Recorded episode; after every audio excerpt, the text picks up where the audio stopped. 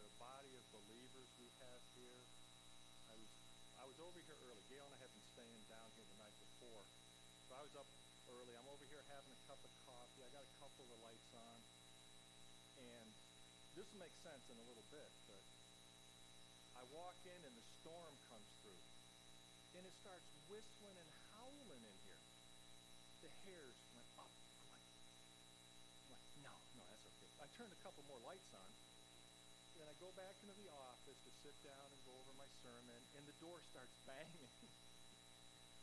and I'm like, no, this, this is the church. We're safe. I still opened it to see who was knocking. And you can ask Gail about a story about that that happened years ago. But I appreciate Henry reading Psalm 139 in the commentary. I like it that men feel free to it. So let me pray, and then we'll start. Father, thank you for the opportunity to fill in for Pastor Wayne. And I pray that you would be glorified and honored through my words. I ask that your Holy Spirit would apply these words in Scripture to all of our hearts, that we would be strengthened in our walk with Jesus Christ. And I do ask this in his precious name.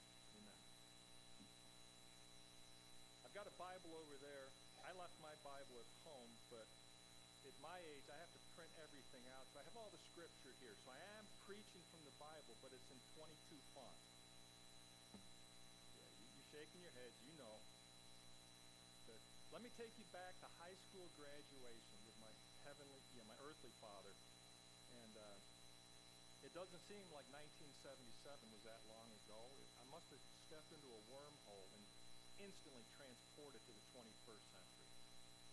I, I can just remember being a long-haired high schooler graduating and my dad giving me a card from Kipling. If you can keep your head when all about you are losing theirs and blaming it on you, if you can trust yourself when all men doubt you, but make allowance for their doubting too. If you can wait and not be tired by waiting or being lied about, don't deal in lies or being hated. Don't give way to hating, and yet don't look too good nor talk too wise. If you can dream and not make dreams your master, if you can think and not make your thoughts your aim, if you can meet with triumph and disaster and treat those two impostors just the same, if you can bear to hear the truth you've spoken, twisted by knaves to make a trap for fools, or watch the things you gave your life to broken and stoop and build them up with worn out tools.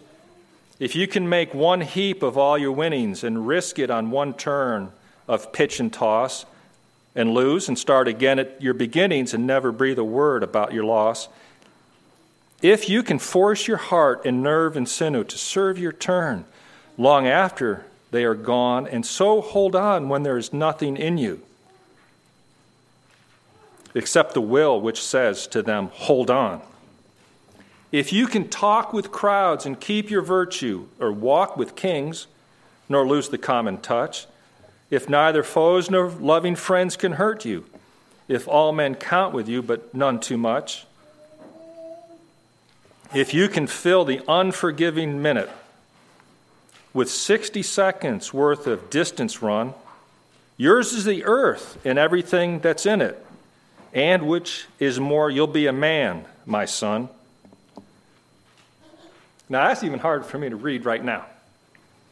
But as I reflect on that, I said, Dad, you made a good start. But it's all earthly. And I can't fault my dad. I mean, he was doing the best he could, and I appreciate it, and I still love him for it. I still have the card after five or six years. But I, I treasure my father because I obeyed my earthly father and got a heavenly father. You're going to hear that I was a forester. I was a forester in Idaho. I graduated during a recession. In a recession, you don't build houses, so you don't need trees. And I moved back to New York State, where I'm from, and I was moving furniture and working at a Jewish summer camp in the Catskills. $4.25 an hour. That was high cotton, as some people might say. And my dad said, Why don't you go on to school? And I said, Dad, I didn't even want to go on for a bachelor's degree. But you're my father, I'll obey you. And I moved to Maine.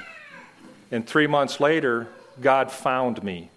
And I repented and believed on the Lord Jesus Christ. And my life changed. Like some people say, I did a 360. No, you math whizzes, it was a 180. but I went from a potty mouth, Jack Daniels, not caring about anybody but me, to instantly loving people, having a clean mouth, and caring. And the next day, people said, What happened to you, Andy? And I said, I accepted Jesus Christ as my Lord and Savior. And they're like, What does that mean? I, said, I have no idea what it means. You know, I'm a brand new baby.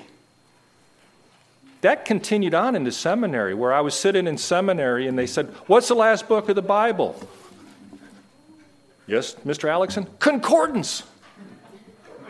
They laughed just like you're laughing. I'm like, I looked in the back, concordance. So, what is yours? Maps? I, I was clueless. I was brand new. And thankfully, over the past few years, I've learned a little bit.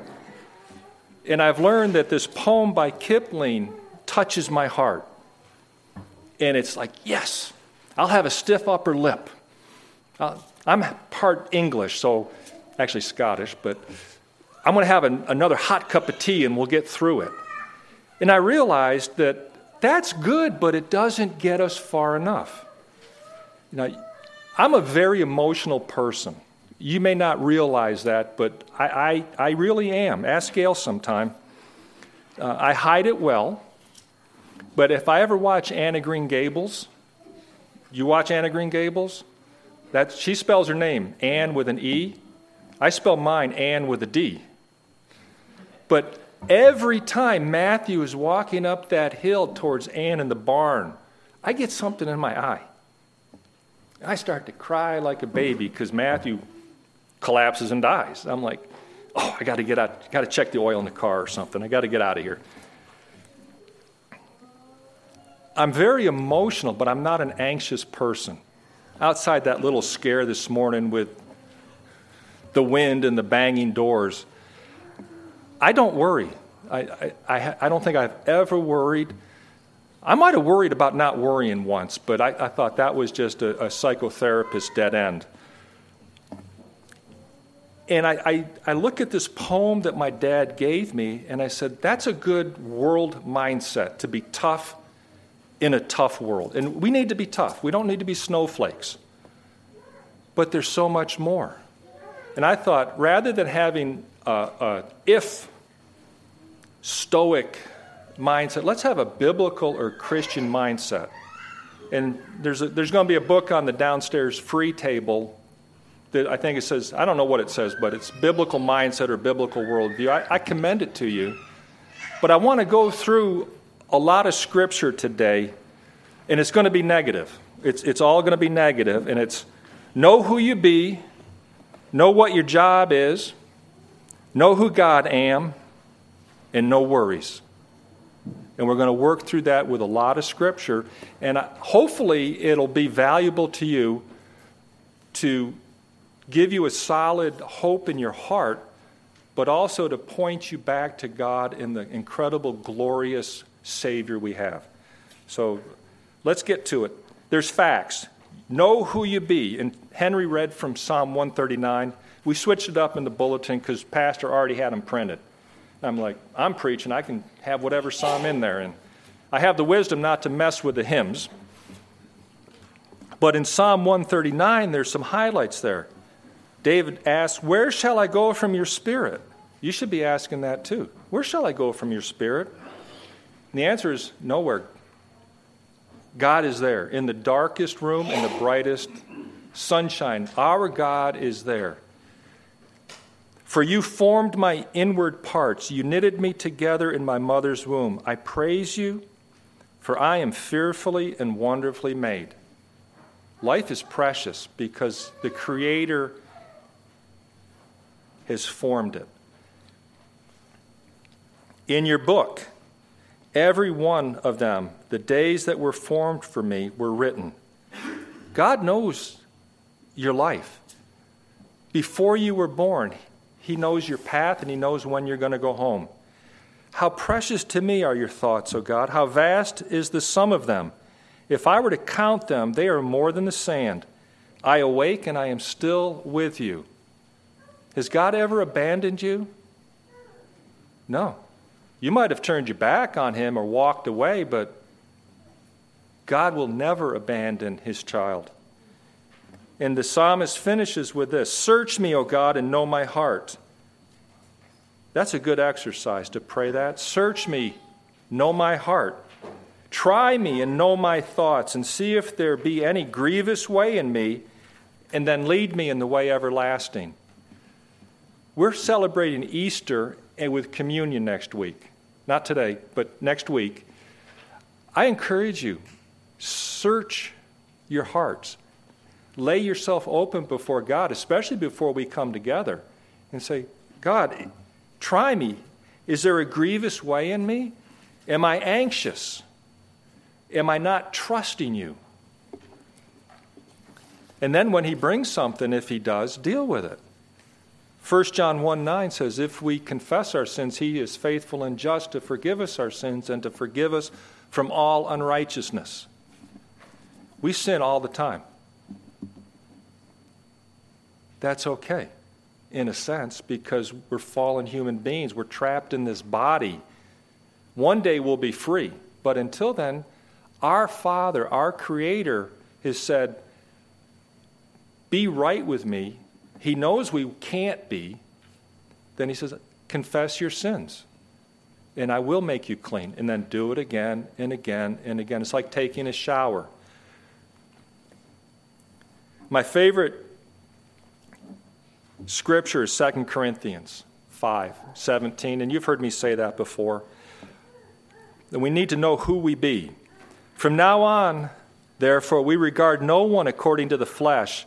Even though we once regarded Christ according to the flesh, we regard him thus no longer. Here it comes. Therefore, if anyone is in Christ, he is a new creation. I told you about a little glimpse of my salvation experience in a parking lot in Maine at 2 in the morning. I was in Christ. I became a new creation. Instantly, I took one step. And God changed my life because I took a step of obedience. I had no idea what I was doing, except God made it very clear I either trust Him or I'm going to hell. The old has passed away, behold, the new has come. My roommate, my colleagues, my coworkers knew something had changed. They like, Who are you? I'm like, I'm Andy, I'm a Christian. I don't know, I didn't know what it meant. I'm still learning after almost 40 years. Let me ask you are you a new creation? Have you repented of your sin and believed on the Lord Jesus Christ? Have you confessed to Jesus that you are a sinner and asked Him to forgive you? A lot of you are shaking your heads. I don't need a public response. That's between you and the Lord. But today is the day of salvation. We're not guaranteed another minute. Get right. Repent, believe on the Lord. Just as though, just like the Lord brought to me that I'm either going to follow him or go to hell. I didn't know what that meant, but I knew I didn't want to go to hell. And I said, I will trust you. I knew about Jesus. I grew up in a Catholic church. I went to Sunday school. I read my Bible. I was interested in spiritual things, but I never repented and confessed my sin and believed on the Lord. I'm still learning what that means every day. We're, we're in process, as they say. But I encourage you today is the day of salvation. Don't let another second go by without making sure that you're a believer in Jesus Christ. And you could talk to Jerry, Blake, or me afterwards if you want, or one of the ladies. So, let's say you're a Christian. You give me the benefit of the doubt, I'll give you the benefit of the doubt, because only God knows. You have to know what your job is, what your calling is. Why are you here? What are you doing as a new creation?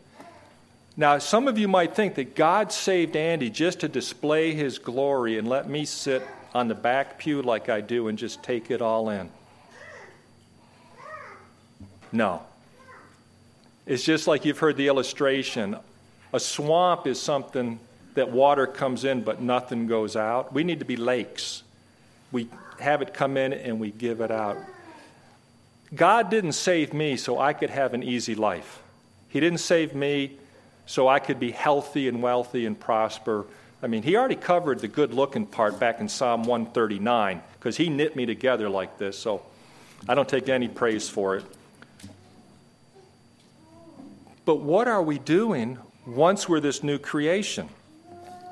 Well, if you keep reading in 2 Corinthians 5 and verse 18, God lays it out for us. All this is from God who through Christ reconciled us to him and gave us the ministry of reconciliation. That's our job.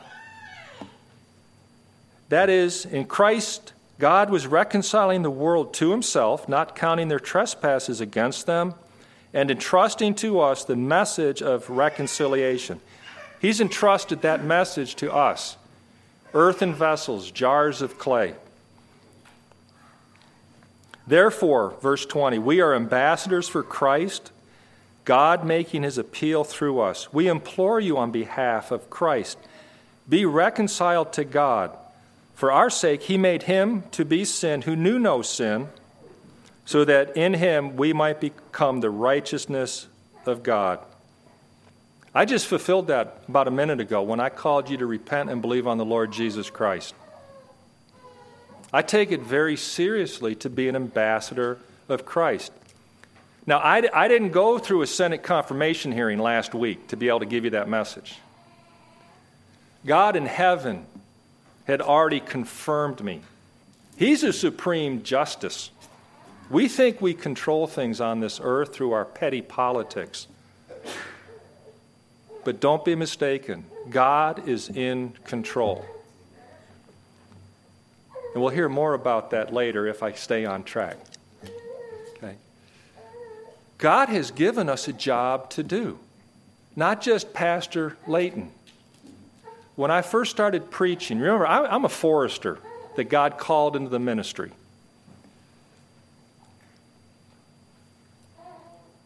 I would wear a suit in church, and the rest of the week, I'm wearing khakis, a t shirt, a button down shirt. I purposely would get coffee at the local 7 Eleven, and I was in and about the community. And then I would never let people know that I was a pastor. They would say, Well, what do you do? I said, Well, I work with people, I teach. And then I built relationships with them. And they said, Well, what do you teach? I said, I teach the Bible at that church up on the hill. You're a pastor? I'm like, Yeah, I can't believe it either. My church, we had, we had our son's birthday party once, and the church folk came over, and they were surprised that I wasn't wearing a tie and a suit. I said, I might be a pastor, but I'm also a father. I'm going to get down on my hands and knees and play with my son. Even when I was in forestry, people would say, Are you religious? You just mashed your thumb with that hammer, and nothing bad came out of your mouth. I said, I'm not religious. I'm, I'm a born again believer in Jesus Christ. He's changed my mouth, He's changed me from the inside. And I found that when I was a professional holy man behind the pulpit, people expected to be able to poke me in chapter and verse would come out. And there's, there's a reason why we have Pastor Wayne here as the spokesman for the church. And I know you're saying, yeah, we know why we want him to be the spokesman. We've had enough of you. But the way we're wired as a society, we're religious in, in, a, in a good sense. We have a formality about us. Uh, there's a sacredness to us coming together here, a liturgical aspect. Not real high church, but we want to honor God in a formal way, even though we can be casual because we're brothers and sisters. So there's an aspect where we need a church building even though we're the church, we need a resident pastor, that somebody that can say, He's the pastor of our church. That's the way we're wired as a society. But we also need the entire body that when pastors go somewhere, people stop what they're doing and they start acting nice. When you go somewhere as a non pastor and you act like a believer or you have a gentle reason for the hope you have, or you're not drinking or whatever, gossiping, whatever, people notice. Wayne was born a pastor, right? Most pastors, oh, Adrian Rogers, he was, John MacArthur was born a pastor, came out with a suit and tie. But when normal people like us live as believers, people notice. There, there's a contrast there. That's one reason why he said, We are ambassadors, all of us. That's another reason why the elders here take Ephesians 4 seriously to build up the body of Christ so that we all minister. It's not a one man show or a four man show. We're to be out in the world being ambassadors for Jesus Christ, as it says. He's given us the ministry of reconciliation. You heard about this with tent making min- missionaries, people that go to re- remote access or limited access countries that they can't even use their regular email or tell you their name. It's got to be kind of hidden, hush hush. I lost that train of thought, but anyway. He's given us a ministry of reconciliation. How do we do this? Matthew 28, you know this. Now the eleven disciples went to Galilee, to the mountain to which Jesus had directed them. And when they saw him, they worshiped him, but some doubted. And Jesus came and said to them, You know this? You may not know it in the ESV. You might have learned it in the NIV, and like me or King James, hopefully. All authority in heaven and on earth has been given to me. Go, therefore. That's a command. We call it the Great Commission. Not only did he say through Paul, you're ambassadors for Christ, he's entrusted to us the ministry of reconciliation. He tells us how to do it. Go, therefore, or while you're going, make disciples of all nations Take somebody under your wing and say, Let, us have a Bible study. I know Aragorn's doing Bible studies twice a week, touching ladies. Gail tunes in on it, and I have to make my own dinner. Let's just open up another can of ravioli. It's not a big deal. I'll gladly sacrifice for her spiritual growth. Think about somebody that's discipled you. Somebody came next to me and said, the last book of the Bible is not concordance, nor is it Acts. It's Revelation. I didn't know that Luke wrote the book of Acts at its volume 2. That blew my mind. I was a blank slate. I knew about God, then I knew God, but I had to learn the Bible, and I, had, I needed somebody to walk me through it. Somebody did that for me. I did that to my best friend who was a furniture mover, Steve. He went to be one of those missionaries in restricted access countries. Just because we sat down on the back of his moving truck, opened up the Bible with a cup of coffee, sitting on the moving blankets, the pads, and said, Let, us go through Ephesians. And we wrestled with it.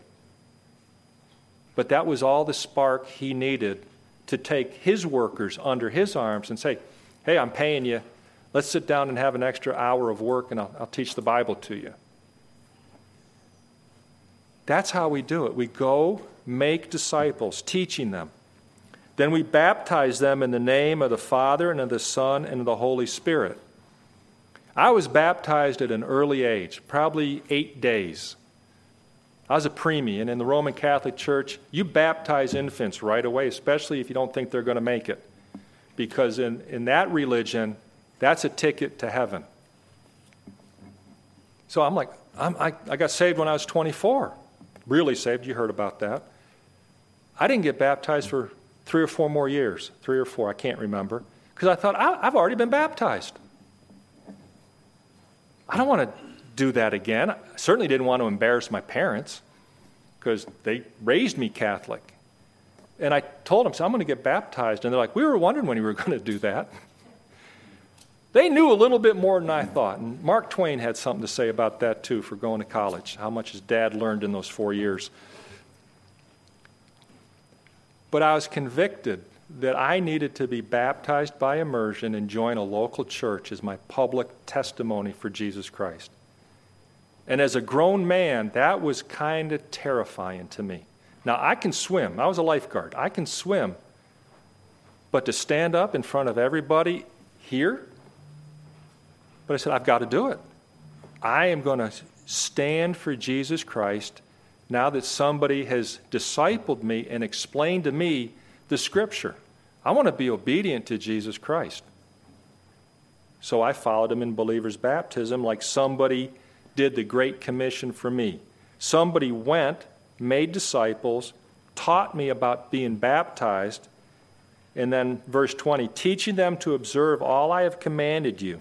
And behold, I am with you always to the very end of the age. He's given us something to do. But in the sphere of influence that each one of us has, you can reach different people that I can't even talk to. We all have connections all over this world. Why not just say, hey, let me tell you about Jesus Christ? I've done that with my whole family. They didn't want to hear it. I don't care. I don't answer to them. I answer to the person who confirmed my ambassadorship. I'm a new creation. Now, I try to do it gently, respectfully, because they're my family. You know, I think as Peter says, be prepared to give a gentle answer. Don't say get right or get left, turn or burn. That, that doesn't help. We, we, let's love people as we carry out our duties as an ambassador. But I encourage you, not only examine your heart before communion next week, talk to God and say, who should I be sharing this message with? And then if you get nervous about it, Ask God to help you. Say, you don't need to be John MacArthur or, or Wayne Layton, Sharon. You don't know everything. John and Wayne do, but you don't know everything. I don't know everything, and I know I don't know everything. But I do know enough to say I repented and believed on the Lord Jesus Christ, and my life changed drastically. Well, what about the abomination on the west wing of the temple? I don't know. When's Christ coming back? I don't know. But this I do know. I know some things. I would also encourage you that if you have worry or anxiety, if, if, if, you, if you feel unsettled inside, fulfill the Great Commission and do your job and get some forward motion. When we're working hard, when we're doing what God has called us to do, we forget about those things. We're too busy to be worried or anxious. Think about it. When you have idle times on your hand, your mind can, can just go over things.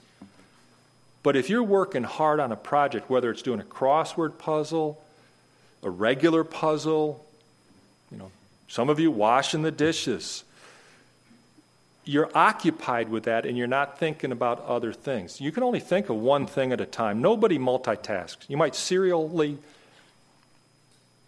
unitask. Switch back and forth, back and forth. But I would highly commend to you fulfill the Great Commission where God's planted you and say, Lord, you're with me to the very end of the age. Only four more pages here.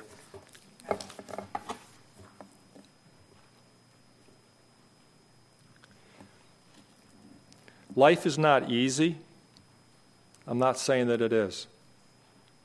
And I think about the 21st century context in which we live. It's rough. It's not the world in which I grew up in or my parents grew up in. It, it's, it's not nice sometimes.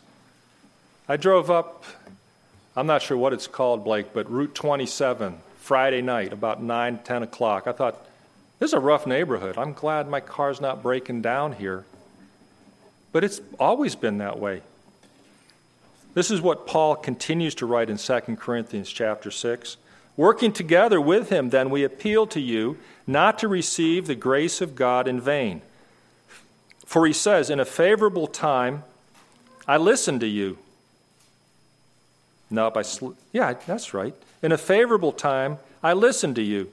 And in the day of salvation, I have helped you. Behold, now is the favorable time. Behold, now is the day of salvation. I think you've heard that before. We put no obstacle in anyone's ways so that no fault may be found in our ministry. Verse 4, 2 Corinthians 6, verse 4.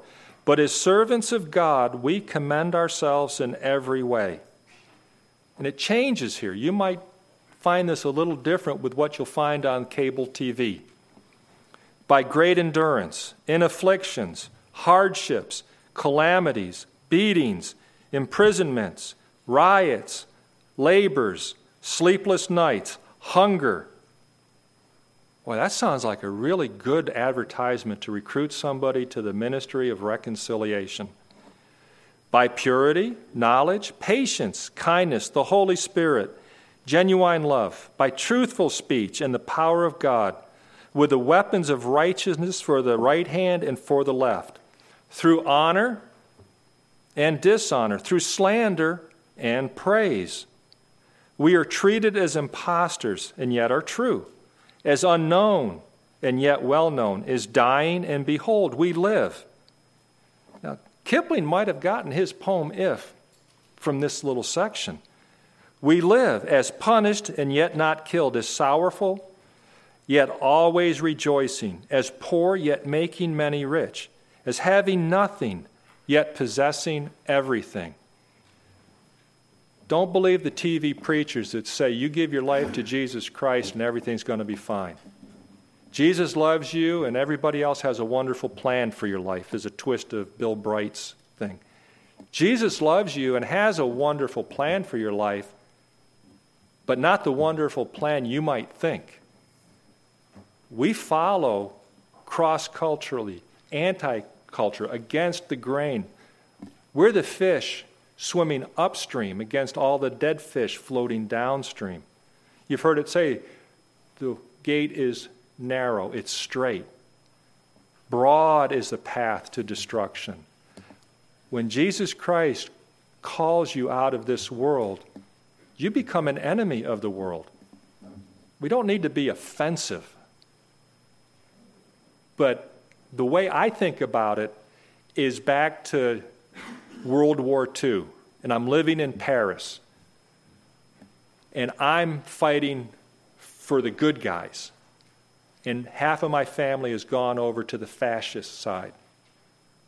They might share my DNA, but we're on different sides. I love my earthly family. We share a bond. But you're my spiritual family, and my bond with you is forever. And I'm closer to you than my brothers, my mother, and my father.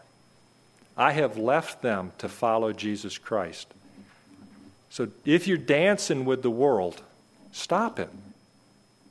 Realize who your father is, who your family is. When I was a forester, I was working with this guy, Dave. He was one of my students, and he ended up working for me.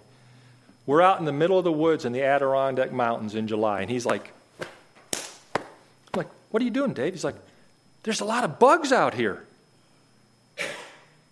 I sat him down. I said, Dave, if you want to be a forester, you're going to work in the woods. It's going to be hot. There's going to be a lot of bugs. Deal with it. Not only that, but we've got a mountain to climb up and down. Thankfully, Dave listened to me. He realized that bugs are the context of being working in the woods. He stopped complaining about them. It was a lot quieter, too. He went on to have a successful consulting forestry career because he oriented, he recalibrated his thinking to the context. If you think that being a Christian is easy, You've got to recalibrate your thinking because it is hard. It's hard every day for Gail to live with me. It's harder every day for me to live with myself. I can't escape myself. Then put me in the world? I'm thinking, would you come back soon, Lord? Because I'm getting weary of this. But then I think, nope, He's given me a job. I will be faithful to the ministry of reconciliation to be an ambassador. But a long time ago, I, I lost the illusion that the Christian life was going to be fun and games. I have so much joy in my heart. I know where I'm going. And every year it gets closer. I love being in this world. I, I love, I love being outside, of meeting people, having a good cup of coffee. But there's a lot of thorns and thistles. You see the one that brought in up here? Take a look at that. That's what foresters have to deal with with hawthorn trees. And, uh, so, Christ says, take up your cross. He doesn't say, take up your lazy boy chair. Take up your soft Afghan. He says, Take up your cross. Years ago, I'm, we're driving home from Thanksgiving, and we, Gail and I late night talk and got, got talking about persecution. And we were wrestling with that and said, What are we going to do? And I thought, Well, let's put it in a perspective. And I'd like you guys to put it into perspective. Let's say you live a normal life. You're going to live 70 to 90 years. What comes after that? How many years in eternity will you be? One, two, three. You're going to run out of fingers and toes. Okay? This life seems long, but it's a blink. Scripture says we're grass, it, we're a vapor. Even though when you're in the midst of it, it seems long, just like this sermon. But compare that to eternity. Do the flip side. You know people that have walked away from the Lord, and if you're ever tempted to walk away, think about it. Say, I'm, I'm tired of this. I'm tired of getting up in the morning to go to church early. I've got to be here at 10:30, especially after Saturday night. And they ask you for money, and you got to do stuff, and you got to live holy. I'm, I'm done with that. I'm going to live the way I want to live. And I'm going to have 60, 70, 80, 90 years of fun. Hebrews 9:27 says it's appointed unto man once to die and then face the judgment. One day everybody will die if the Lord tarries. And those that turn their back on the Lord for momentary pleasure, assuming they're not believers, so I'm not going to judge their souls, it's eternity in hell. 100 years at the most versus a lot of hundreds years. So when you get discouraged, say, the life here is short term. You got to have that mindset. It's short term, but the reward is forever, literally. Know who you are, know what your calling is. I don't have any scripture for this next point. Know who God am. You can't say know who God is, right? Got to be know who God am, because He is I am.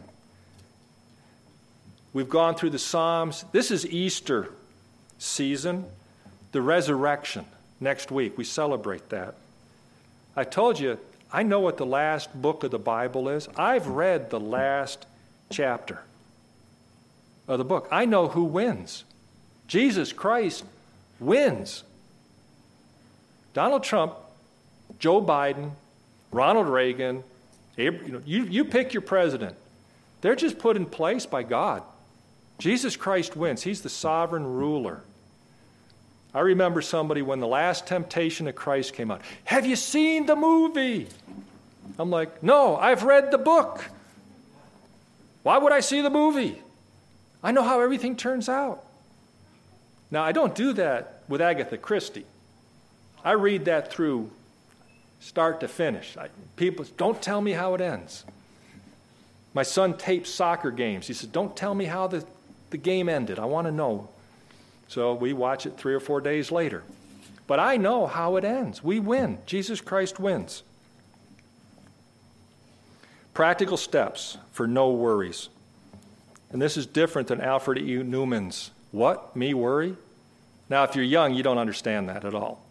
Just like when I talk about driver's ed, if you're in Tennessee, you don't understand what those terms are anyway. But back when I took driver's ed, gas was 57 cents a gallon. Yep. We only had two channels on the TV, and only half the alphabet was written, guys. But I still remember driver's ed, and my teacher, we called him Goose. He was a basketball coach, too. He said, You drive where you look. I'm like, What? Think about it. You drive where you look. Where is your attention focused?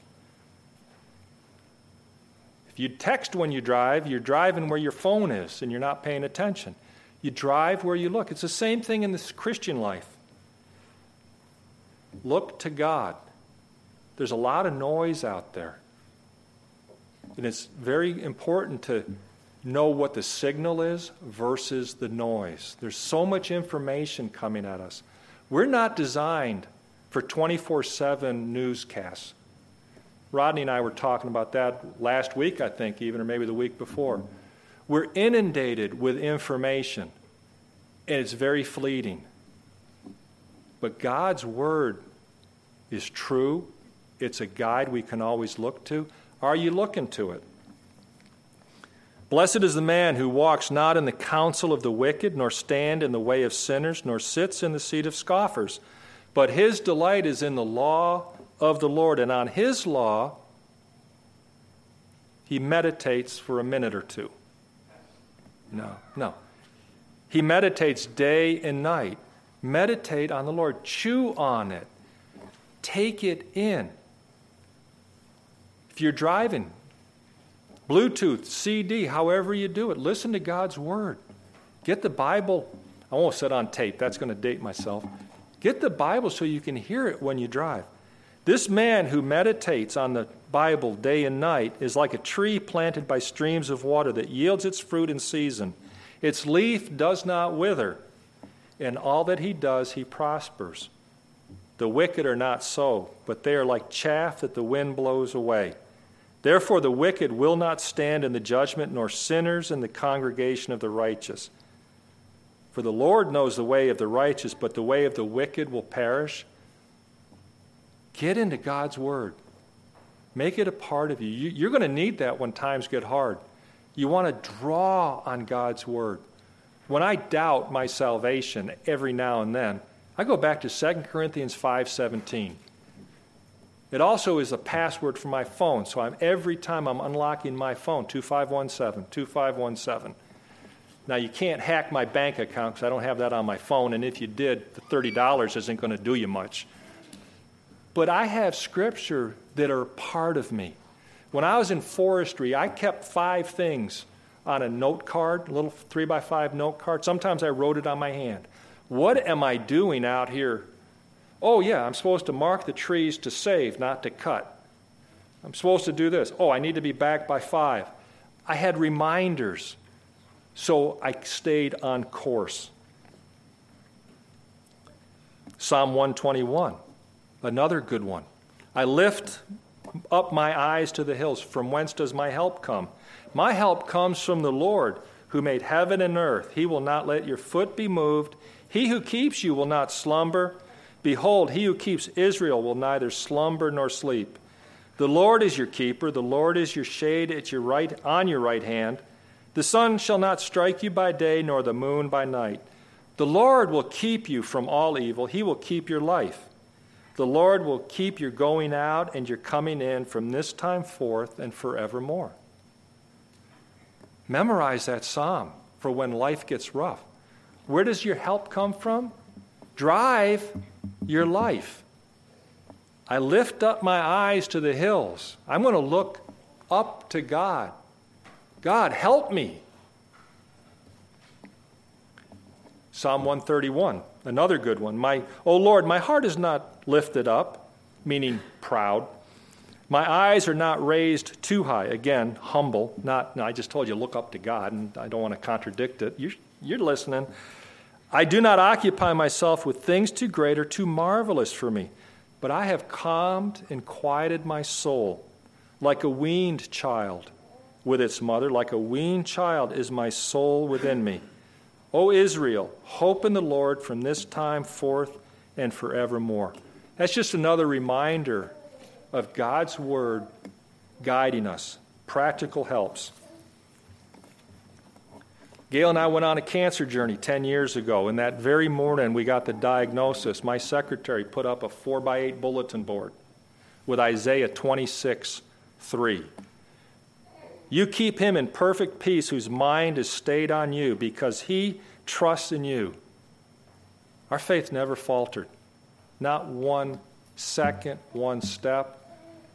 You know, it's rough going through stuff, but it was so encouraging to say, we were faced with like this life changing blow to the gut, and God was true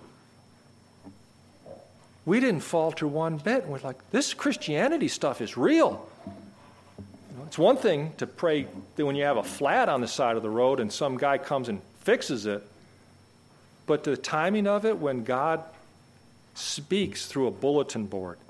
Trust in the Lord forever, for the Lord is an everlasting rock. You know that, right? What's this?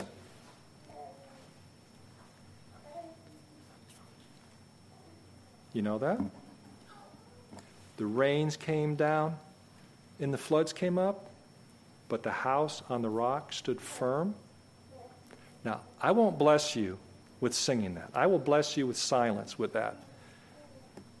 I'll let Jesus bless you. Everyone then who hears these words of mine, those are Jesus' words, not, not mine, and does them will be like a wise man who built his house on the rock. And the rain fell, and the floods came, and the winds blew and beat on that house. But it did not fall because it had been founded on the rock. Are you going to have storms in life?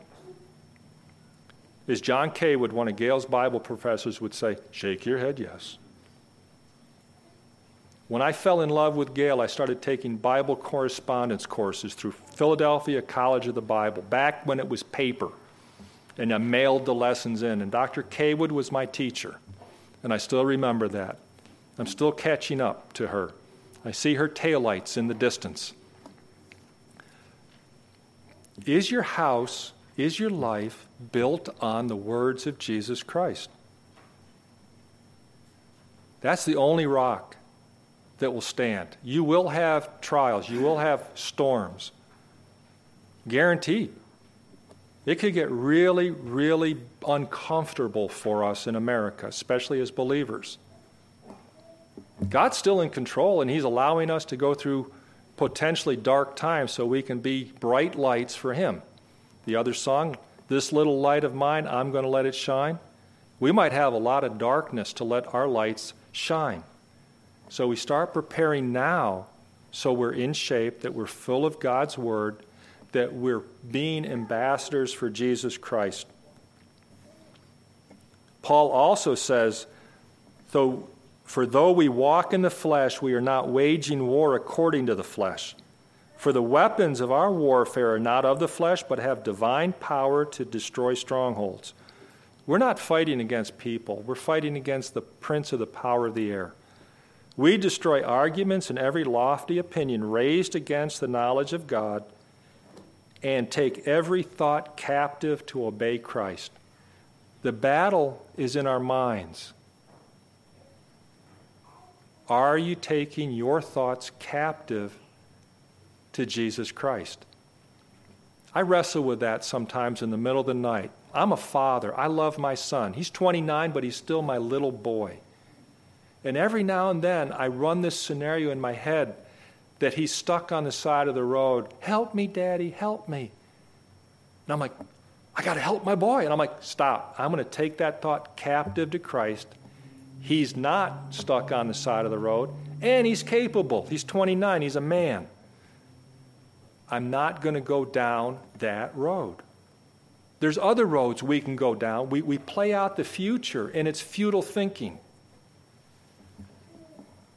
Don't worry about the future. Be prepared for hardship, but you can't predict the future. If you read the Bible, you'll see where God enters and turns things around instantly. I don't care much for Tony Campolo, he, his theology, but he has one good sermon that sticks in my mind. I'm not sure if it's original with him, but I'm going to borrow it. Not the sermon, just the title. It's Friday, but Sunday's coming. Have you heard that? It's Friday, but Sunday's coming. This is Palm Sunday today. The triumphal entry, if we were back in Jerusalem. Hosanna, Hosanna. Here comes Jesus Christ, our Savior. Wait a minute. Just a few days later, crucify him, crucify him, and on Friday, they kill him.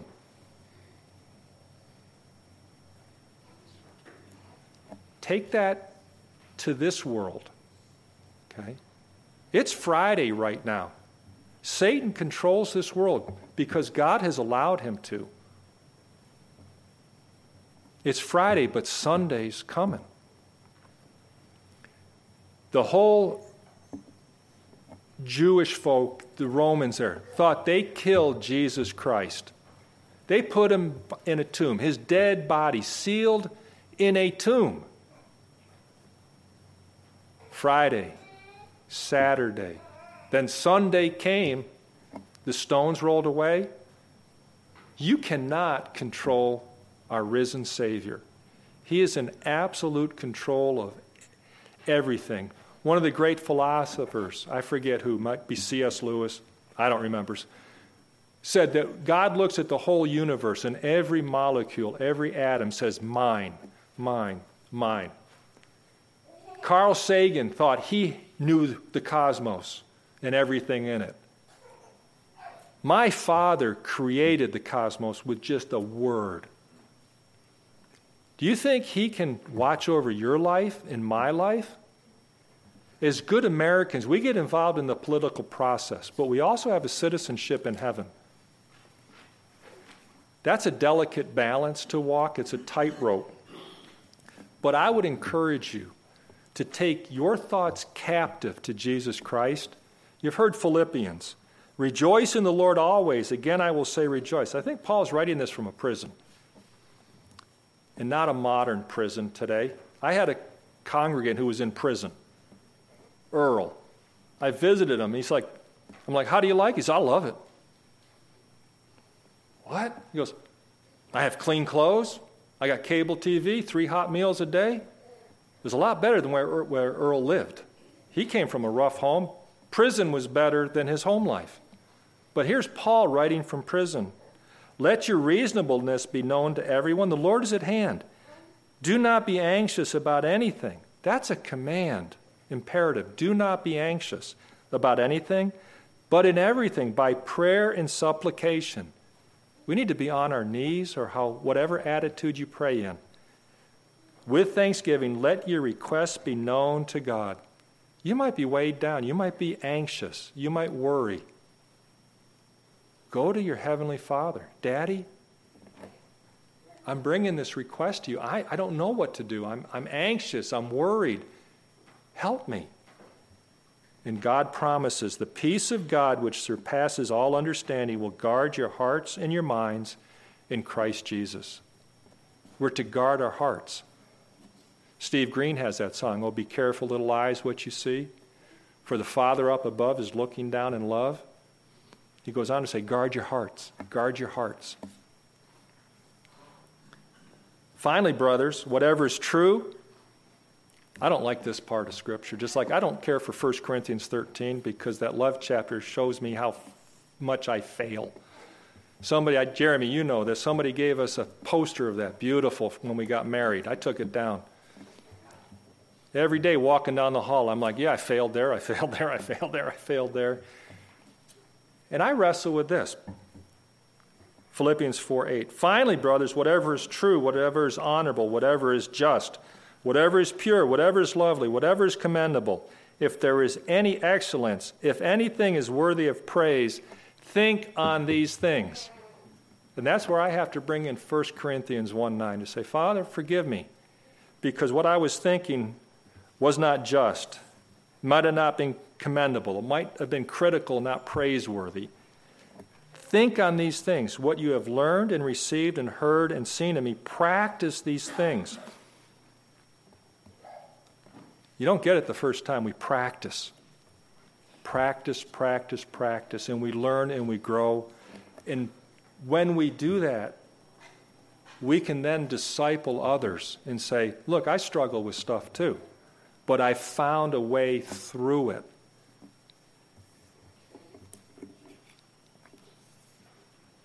We're going to wrap up with this. Two passages, they're both 12, Romans 12 and Hebrews 12.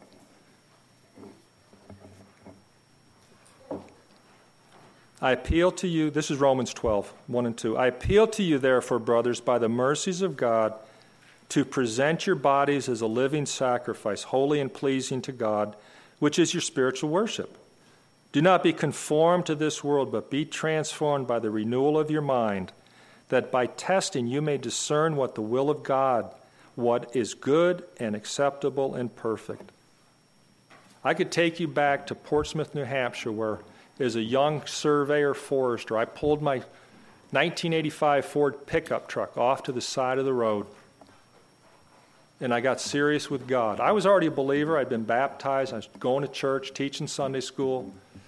I recommend that you don't try teaching little boys the Elijah sacrifice where you pour water on. Don't use lighter fluid, too. It's very effective, but it'll get you in trouble with the senior pastor. But I'm, i pulled my truck over because my pastor, Larry Pawson, was saying, Have you done Romans 12.1? Have you committed yourself? Have you consecrated yourself, Andy, to the Lord? And I'm like, No, I didn't know I had to I was a brand new Christian. Even though I was teaching Sunday school, I was learning. But God convicted me. I pulled over and I said, God, you can have all of me. You gave me a new heart. You redeemed my sorry soul. My thoughts, I give them to you. My eyes, what I say, what I hear, what I am passionate about, all the way down to where my feet walk. I give them to you. Some people talk about putting a stake in the ground for a decision. I put my truck in park and made a decision. And my life had never been the same. I'm like, I got serious with God. After being a believer, I said, I am going to be totally committed to you, Lord. I'm committed to two people my wife and my Lord lifelong commitments to both those special people. You might get discouraged with it. That's where Hebrews 12 comes in. Therefore, since we are surrounded by so great a cloud of witnesses, some people say, well, that's like we're running this Christian life in an arena and all the saints are looking over to see how's he doing? How's he doing? Get real. Imagine that you died and are in heaven. Are you going to be looking over to see how, if I'm going to finish this sermon on time? You're going to be looking at Jesus Christ, your Lord and Savior. Why would, you know, the rich man in the parable of Lazarus worried about his brother. That's, that's up for Jesus. But when we're face to face with the Lord, we're not looking down to see how everybody else we left. When I die, I don't care about you. I'm worshiping and praising my Lord. I care about you now. So in Hebrews, it's not that people are watching to see how we're doing. Think more of the Fox, Fox's book of the martyrs. We can look back, especially if you read chapter 11, all these people that suffered for Jesus, sawn in two, lived in caves, Yet they ran their race. They finished well. You look back and say, if they can do it, I can do it. That's what this picture is. Since we are surrounded by so great a cloud of witnesses, let us also lay aside every weight and sin. Weight and sin are different. Weight are those things that you're doing that aren't profitable, that you don't need to carry. Years ago, I used to be a long distance runner. I didn't carry anything that I didn't need to. I'm going to go run with an umbrella, you know, with a bag lunch, change of clothes. No, I, I didn't want to carry any extra weight. We need to get rid of extra weight to run this race. But it also talks about get lay aside every sin which clings so closely. Be pure. And let us run with endurance the race that is set before us, looking to Jesus, the founder and perfecter of our faith, who for the joy was, that was set before him endured the cross, despising the shame, and is seated at the right hand of the throne of God. Let me encourage you, brothers and sisters. Know who you are, know who God is, know your calling, and no worries. But get into God's Word. These scriptures speak to me. Find what speak to you. Take them if you need them. But latch on to Scripture that's going to keep you true to God. And then try being an ambassador for Jesus Christ. Say, Lord, who would you like me to speak to? Oh, FedEx man just came. Thank you for this box, Mr. FedEx man. If you were to get in a train wreck leaving this house, would you go to heaven or hell? What do you have left to lose? He already gave you the box. They've got to deliver it. And you might open up a conversation. And he says, I never thought about that, or I've been wondering about that. Well, let me tell you how you can repent and believe on the Lord Jesus Christ. Ask God to open up those opportunities. Somebody shared with you, somebody shared with me. That's our ministry. Then also go further and find somebody that you can put under your wing and, and take them to the next step. Pass on what you've learned, even if it's like, guess what? I was really paying attention to Alex's sermon. The last book of the Bible is Luke. Acts? Concordance? You'll get there, but teach somebody. Let's pray. Father, take these words, get rid of the chaff, apply the pure wheat strengthen us, and use us to be your ambassadors. And as our pastor often gives it time to reflect, I encourage you to reflect on these words and get right with God, get a Christian mindset.